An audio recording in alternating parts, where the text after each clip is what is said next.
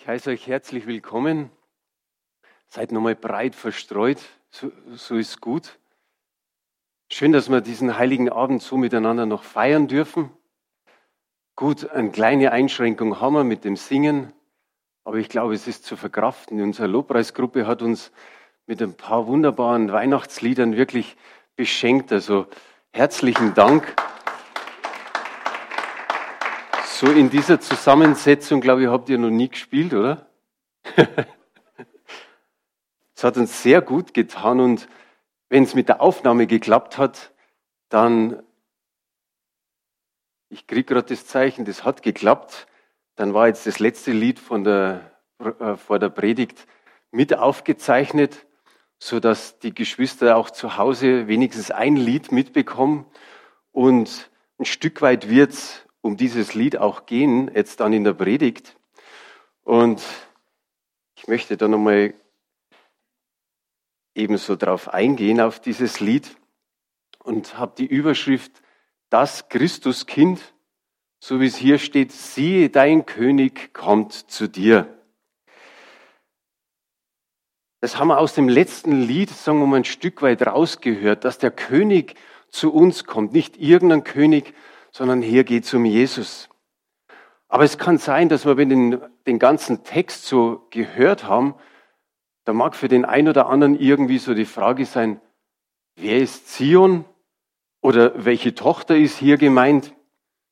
Und interessant ist, dass dieses Bild ja aus der Bibel kommt. Da steht einfach diese jauchzende Tochter oder da, da kommt dieser Text von der jauchzenden Tochter. Und sie kommt vom Propheten Zacharia. Er hat ungefähr 500 Jahre vor Christus gelebt und er hat viele Prophezeiungen gehabt, unter anderem auch von dem kommenden Messias. Und natürlich ist er auch der kommende König. Und wir lesen nur einen Vers aus Zacharia, der steht in Kapitel 9, der Vers 9.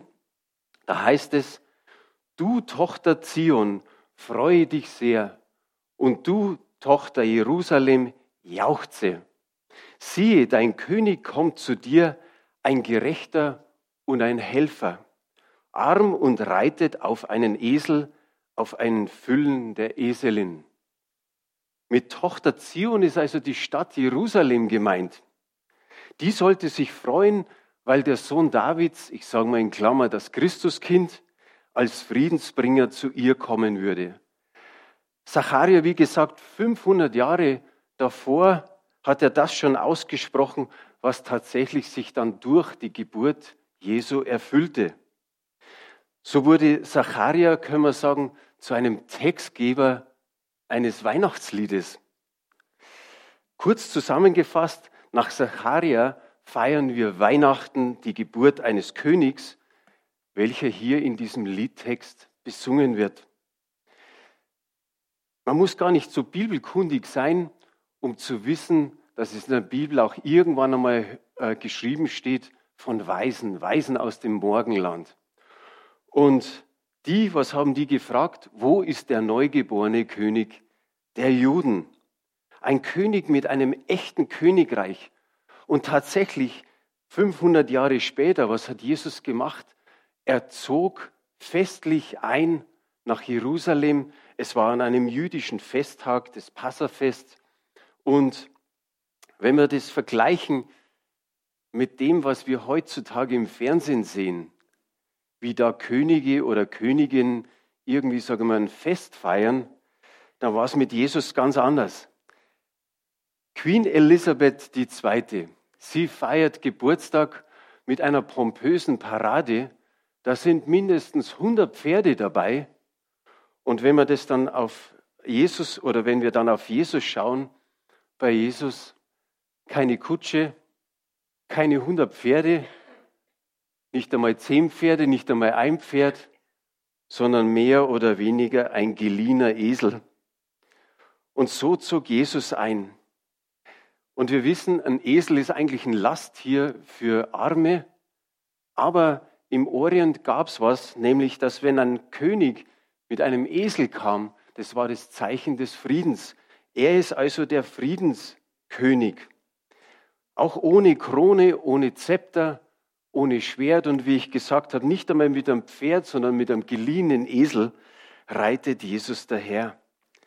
In anderen Aspekten war auch dieser König nicht vergleichbar mit anderen Machthabern.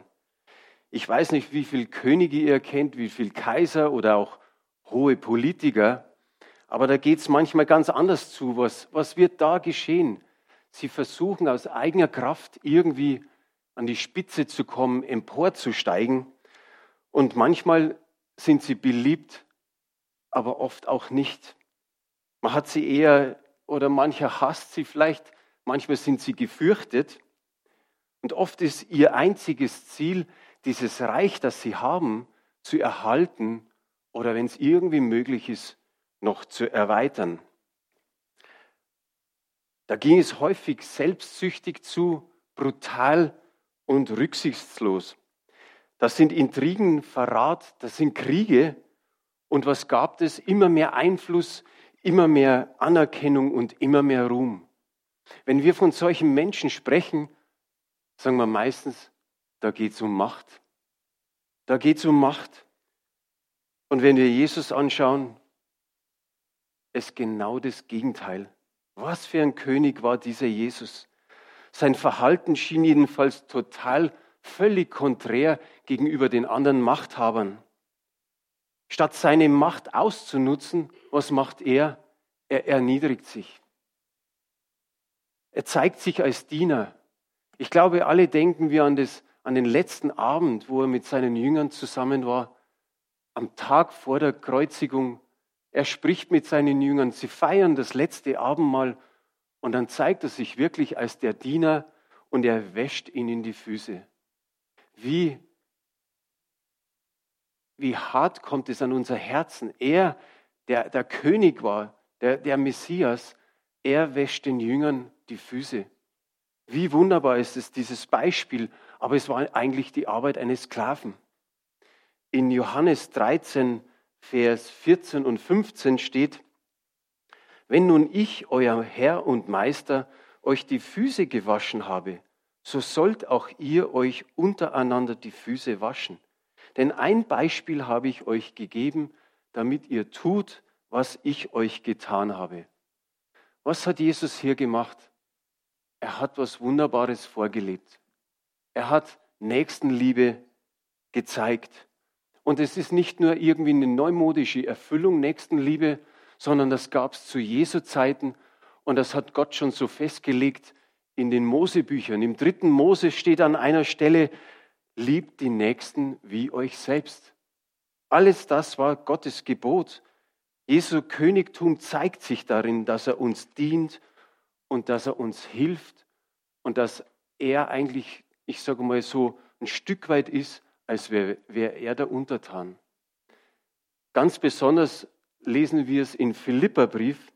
In Kapitel 2 steht von Vers 6 weg, er, der in göttlicher Gestalt war, hielt es nicht für einen Raub, Gott gleich zu sein, sondern entäußerte sich selbst und nahm Knechtsgestalt an, war den Menschen gleich und der Erscheinung nach als Mensch erkannt.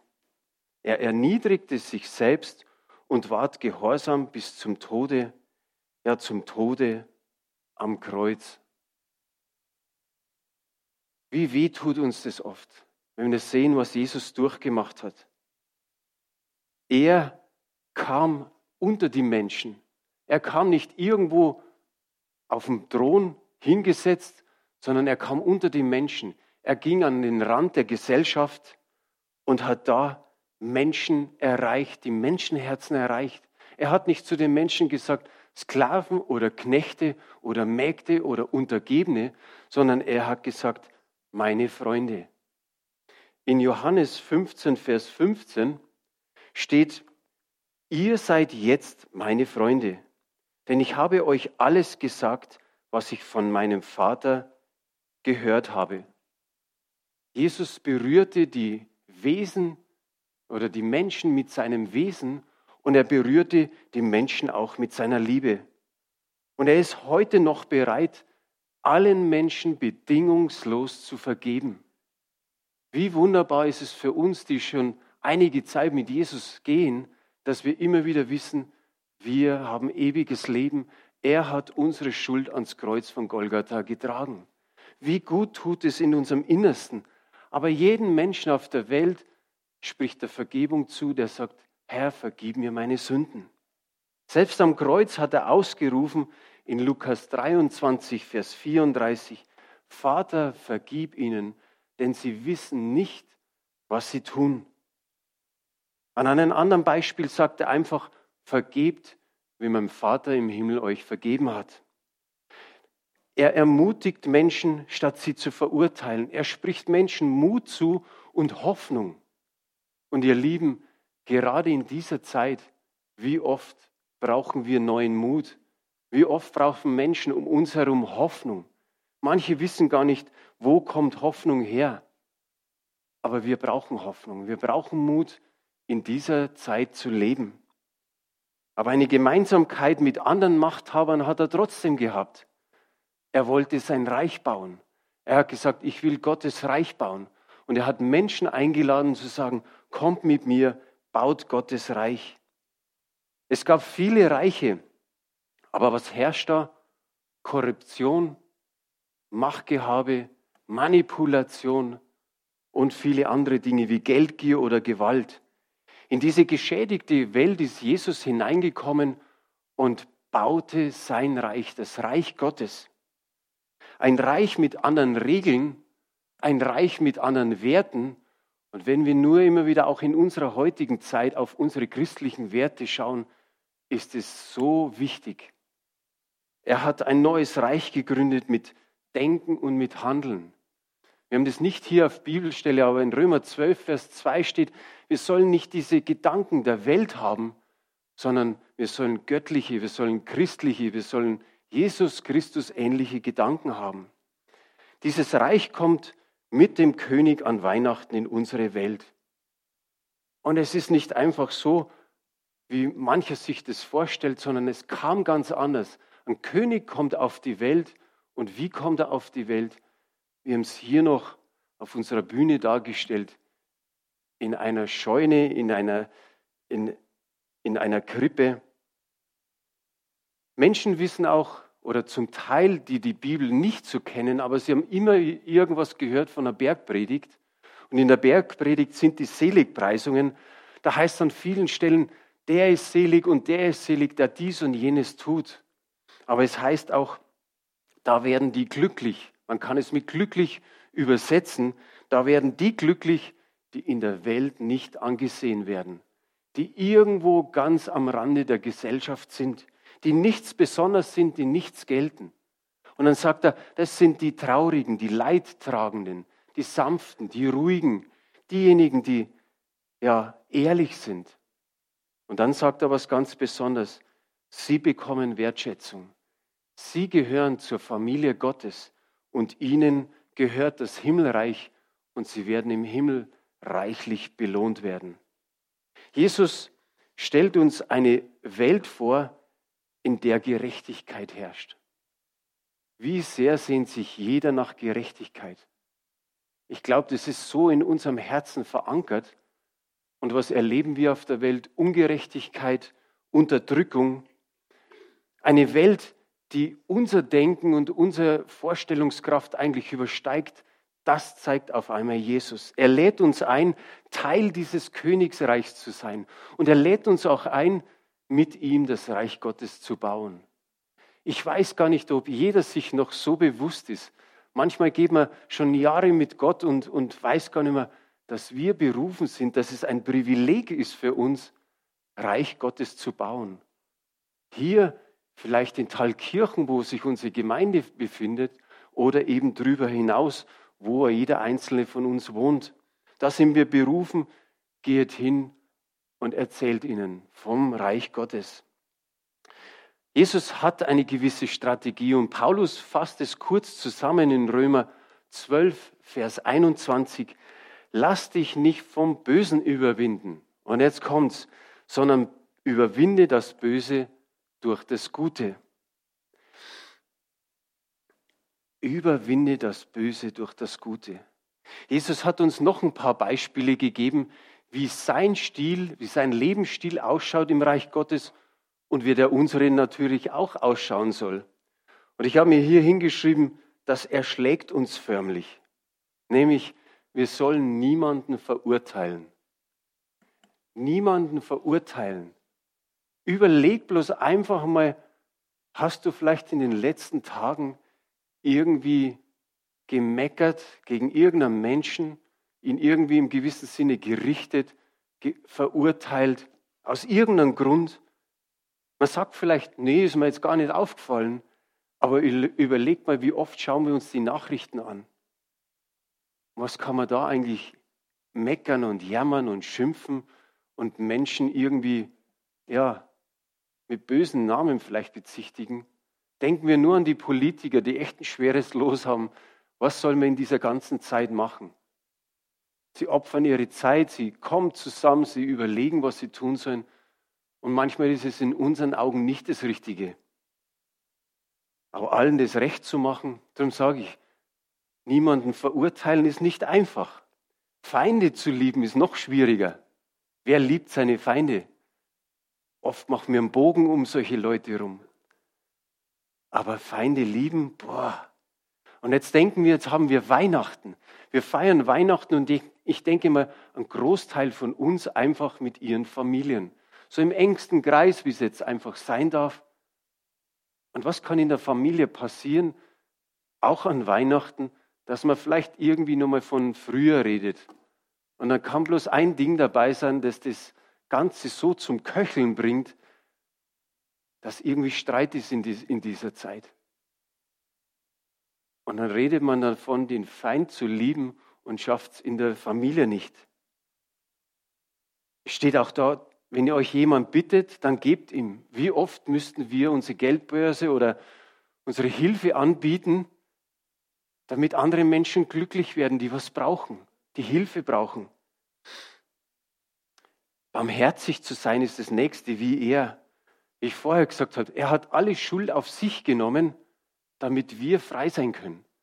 Welch ein Privileg ist auch das wieder. Oder die neue Jahreslosung für 2021 heißt, Jesus Christus spricht, seid barmherzig, wie auch euer Vater im Himmel barmherzig ist. Bei uns ist es so, dass wir sagen, Mensch, Jesus, da hast du uns was mitgegeben. Da haben wir dran zu knappern. Aber trotzdem ist es noch gut. Jesus ist nicht als fertiger König auf diese Welt gekommen. Gott Vater hat nicht gesagt, okay, Jesus ist 30 und jetzt stellen wir ihn einfach mal so auf die Erde, beamen runter, jetzt steht er hier. Jetzt kann er sein Königreich bauen. Nein, Jesus hat, wie wir es hier darstellen, in der Krippe angefangen, im Stall. Und so können auch wir sagen, okay, wir dürfen klein anfangen und dann dürfen wir geistlich wachsen. Wir dürfen Dinge ausprobieren, wir können Sachen abwägen, wir können Dinge probieren, abwägen, ändern im Reich Gottes. Wir sind nicht auf irgendetwas alleine fixiert, nur auf Jesus Christus. Und wir dürfen in dem Sinn laufen lernen. Wir haben einen lebenslänglichen Prozess, wie es im irdischen Leben auch ist. Man kann immer was dazulernen.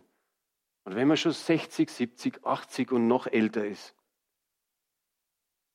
Und was das Schöne ist im Reich Gottes, wir dürfen Fehler machen. Wir sind nicht ab da, wo wir Jesus Christus nachfolgen, perfekt, sondern wir dürfen immer wieder Fehler machen. In den Sprüchen steht, das haben wir jetzt hier nicht, in den Sprüchen steht, der Gerechte fällt siebenmal. Und wir sind uns bewusst, wie oft dass wir fallen. Aber heißt da, und sechsmal steht er auf? Nein. Siebenmal steht er auf. Siebenmal fällt er hin, siebenmal steht er auf. Das ist ein Zeichen von Gott, dass er sagt, er weiß, dass es uns immer wieder passieren wird, dass wir fallen, dass wir sündigen, aber wir dürfen Vergebung empfangen und wir dürfen wieder aufstehen. Gott wünscht sich ein, äh, dein Herz und dass du dich einfach auf diesen Prozess einlässt. Und wenn du auch sagst, ich bin schon jahrelang dabei, lass dich wieder neu ein auf alle Prozesse, die er mit dir durchgehen will. Es gibt Themen und Zeiten, die ändern sich. Zum Beispiel Atomkraft. Nein, danke. Dann gibt es irgendwann die Gleichstellung der Frau. Dann kommt der Klimawandel. Dann kommt dies und jenes. Und alles ist irgendwo, ja, wichtig. Aber Reich Gottes ist mehr als nur ein Thema. Reich Gottes währet ewig, ist immer. Reich Gottes bleibt bestehen. Wir werden ein Leben lang nicht auslernen und genauso ist es mit dem Glauben. Unsere Welt braucht und sehnt sich nach Menschen, die nicht unbedingt nach ihren Regeln leben. Wie gut ist, wenn, wenn man mal über sein Ego drüber springt, um Reich Gottes zu bauen, um ihm zu dienen. Unsere Welt könnte wirklich, da gibt ihr mir recht, ein viel besserer Ort sein. Und es gibt auch außerhalb den Kirchen Menschen, die versuchen, etwas umzusetzen, dass die Welt ein besserer Ort wird.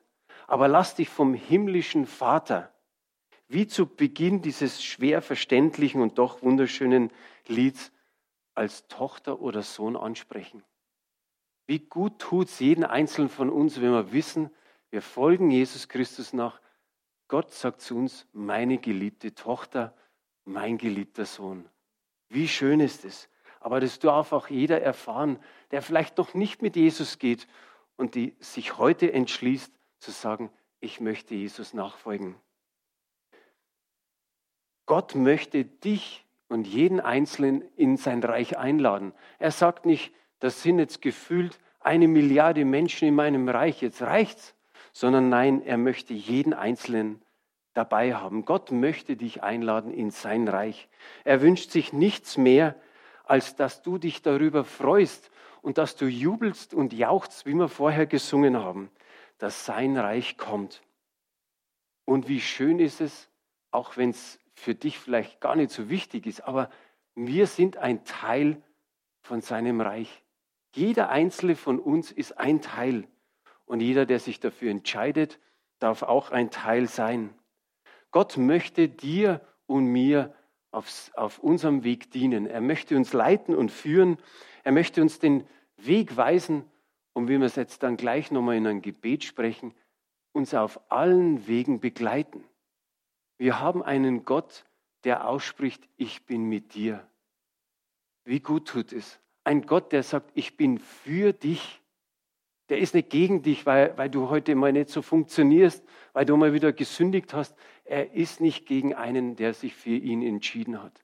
Wie gut tut es, einfach zu wissen, vielleicht haben wir mit unseren Eltern schlechtere Erfahrungen gemacht, aber wie gut ist es mit unserem himmlischen Vater zu wissen, er ist nicht böse auf uns, sondern im Gegenteil, er liebt uns, er nimmt uns ohne Bedingung auf, ohne irgendwelche Erwartung, ohne irgendeinen Leistungsdruck oder Leistungsgedanken. Er nimmt uns auf, einzig allein aus Liebe. Aus Liebe. Und er ist der gute, der wunderbare, der treue, der lebendige Gott. Sein Reich hat mit Weihnachten begonnen. Lass dich einladen und werde ein Teil seines Reiches. Wer hat von uns diesen König schon eingeladen? Wahrscheinlich alle, die hier sitzen, oder? Mal kurzes Handzeichen. Wie wunderbar ist es, und wir möchten das nie mehr vermissen. Und wie schön ist es, wenn Menschen vielleicht am Bildschirm sind, die sagen, ich möchte Jesus auch in mein Herz einladen. Und Jesus steht da und sagt, komm. Er reicht dir die Hand und sagt, sprich dieses eine Herzensgebet, das wir jetzt dann an der Leinwand haben. Ich werde immer wieder einen Satz vorbeten und wer das tun möchte, der betet einfach diesen Satz nach. Und auch uns schadet es immer nie, das wieder zu tun. Das erinnert uns einfach so an unser erstes Mal, wo wir Jesus Christus in unser Herz aufgenommen haben. In diesem Gebet heißt es, Jesus, ich weiß, dass kein Mensch sündlos ist, auch ich nicht. Jetzt dürft ihr nachbeten oder eben hier am Bildschirm. Ich weiß aber auch, dass du am Kreuz für meine Sünden gestorben bist, damit ich Vergebung erhalte. Sogar ein ewiges Leben wartet auf mich. Vergib mir bitte meine Sünden und komm in mein Leben.